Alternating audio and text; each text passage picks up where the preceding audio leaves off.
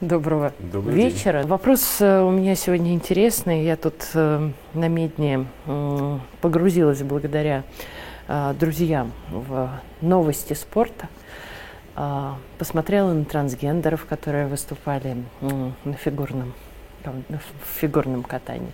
Посмотрела на финских парней горячих, которые очень похожи на гадкого я из мультика небезызвестного, а, и пытаются нам показать новую художественную гимнастику. Вдохновилась настолько, что возник вопрос, а вот эти все наши замечательные спортсмены, которых а, унижают всячески, говорят, что флаг нельзя, гимн нельзя, ничего нельзя, но они все равно очень сильно стремятся поехать и себя продемонстрировать, насколько это все нужно? Вот, а, Андрей, насколько мы готовы терпеть унижение и участвовать в олимпиадах, которые становятся как Евровидение, нечто э, политически токсичным и, если не сказать смешным, э, до слез. Э, не с точки зрения слез от радости, а с точки зрения слез от грусти того, что мы видим. Олимпиады очень далеко ушли не только от античного образца, но и от того образца, который связан с именем великого француза Пьера де Кубертена. Он ведь пытался создать Олимпиады, во-первых, как соревнования спортсменов-любителей, которые представляют, конечно, свои страны и защищают честь своих стран, но прежде всего являются не государственным, надгосударственным, не связанным с политикой, объединением любителей спорта.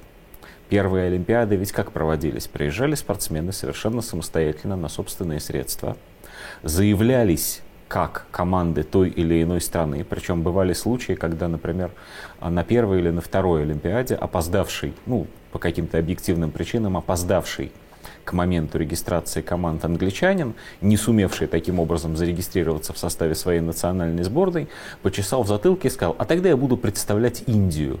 И был первым индийским, ну как бы, конечно, но Индия тогда была в составе Британской империи, первым индийским спортсменом на Олимпиаде, даже завоевал какую-то награду. Это романтическое время прошло, Олимпиады превратились в соревнования именно государственных команд. А эти соревнования очень быстро превратились в сублимацию войны. И с этой точки зрения проводить сегодня Олимпиаду вообще нельзя. Не потому, что там участвуют какие-то неприятные люди, и они не настоящие спортсмены, а потому что можно делать только одну из двух вещей. Или проводить Олимпиаду, или воевать. Если несколько из участников олимпийского движения ведут в этот момент войну против других участников олимпийского движения, а мы знаем, из, даже если не брать неофициальную патриотическую позицию русскую, мы знаем из заявлений министра иностранных дел Германии, что они ведут войну с Россией. Мы знаем из заявления министра иностранных дел Канады, что они ведут войну с Россией. Мы знаем из заявления руководителя оборонного комитета парламента Великобритании, что они ведут войну с Россией. Если все это так, они не могут соревноваться ни с Россией, ни, с друг, ни друг с другом на Олимпийских играх. Просто по принципу олимпийского движения. Потому что Олимпиада – это про мир, а не про войну. Ваши спортсмены рубятся на футбольном поле или там на хоккейном или где-то соревнуются именно потому, что вы не беретесь за оружие, как бы вы друг друга не ненавидели, а вы это дело таким вот образом притворяете в спортивные достижения. Это с одной стороны. С другой стороны, олимпийское движение, ну, кто платит, тот и заказывает музыку, поскольку большую часть денег олимпийское движение, естественно, собирает в странах Объединенного Запада, и, ну или просто сказать в самых богатых странах мира, вот, то а, именно их интересы современный Международный Олимпийский комитет и представляет. И те правила, которые он внедряет, это правила выгодные, ну, допустим, странам пресловутой G7 или просто Соединенным Штатам Америки. И речь не только о том, что американским спортсменам можно допинг, когда его нельзя всем остальным на каких-то там смешных основаниях. Еще можно Да, речь о том, что Астматик. олимпийское движение, которое было придумано для того, чтобы хотя бы в его рамках политические про- противостояния не имело никакого значения, олимпийское движение в скобках, так уже было в истории. Так уже было в истории несколько раз. На Олимпиаду 80 в Москве не приехали американцы, и их союзники. На Олимпиаду 1984 года не поехали мы со своими союзниками, проводили у себя игры доброй воли. Олимпийское движение превратилось в арену политического противостояния. В рамках этого политического противостояния, коль скоро Запад повсюду, где он может, отменяет Россию, cancel Russia, а они отменяют российскую олимпийскую сборную. При этом говорят две вещи – очень, очень широко известные. Во-первых, поскольку Россия якобы виновата там в каких-то допинговых скандалах, вообще нельзя под российским флагом, можно только под нейтральным. А во-вторых, эти, которые под нейтральным флагом, еще и должны, может быть, а может быть нет, а может быть мы еще подумаем, они должны заявить, что они осуждают войну на Украине или на нашем языке осуждают участие войск России в специальной военной операции. В скобках. Если посмотреть на то, как устроена российская российский спорт высоких достижений, то мы обнаружим, что очень большое количество российских спортсменов, я, лично я не считаю, что это правильно, лично я считаю, что это скорее пережиток советского прошлого, но это просто факт.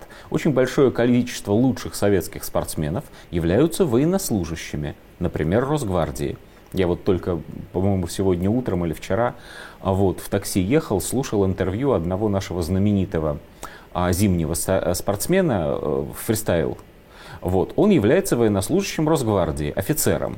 И вот его спрашивают, ты что думаешь насчет Олимпиады? Он говорит, а что я могу думать? Я же прекрасно понимаю, что что бы ни случилось, они представители Росгвардии увидеть на соревнованиях не захотят. Со мной все ясно. Ну, со мной все ясно, но с другой-то стороны, это означает, что одного из лучших наших спортсменов не пускают ни под каким видом, мягко говоря, под надуманным предлогом.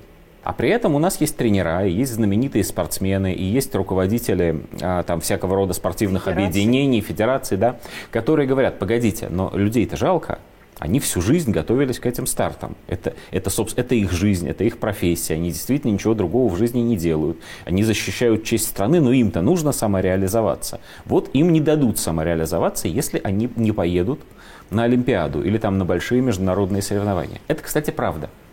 Я знаком с некоторым количеством спортсменов, больших настоящих спортсменов.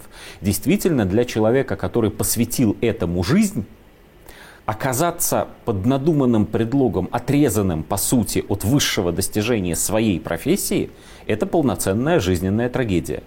Другое дело, что оказавшись э, перед э, перспективой этой жизненной трагедии, человек может сделать выбор.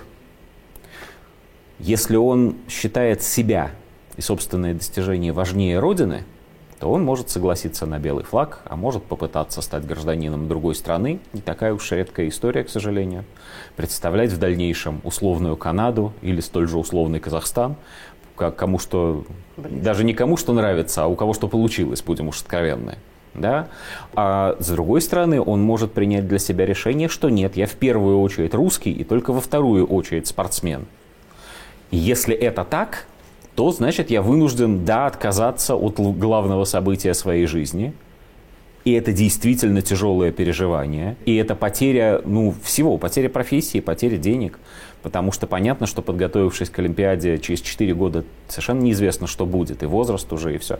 Вот. А, и таким образом совершить, будем откровенны, совершить маленький подвиг, отказавшись от этого. Люди разные, не все готовы совершать подвиг. Именно потому, что не все готовы совершать подвиг, нам совершенно необходимо, а у нас его на сегодняшний день нет. Нам необходимо государственное решение, государственная позиция. И главная проблема в том, что у нас нет именно государственной позиции. Мы говорим что формально и не должно быть. У нас Национальный олимпийский комитет, это общественная организация. Да, она финансируется государством, но все же в то же самое время пусть решают сами. Это неправильно. Это неправильно. Это должно решаться на уровне правительства России. И должно быть принято решение «нет». Россия не пойдет на бесчестие и унижение. Да, предпримет все возможные усилия для того, чтобы своим спортсменам что возможно компенсировать, может быть где-то организовать другие соревнования, может быть принять участие в азиатских играх, может быть там еще что-то, я не самый большой специалист в этом вопросе.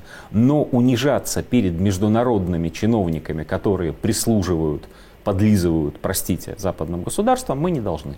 Ну, давай есть еще один момент важный. Ведь э, помимо того, что даже отказываясь от флага, от э, гимна, еще от чего-нибудь, им же устраивают настоящие гонки на выживание, условно, на унижение.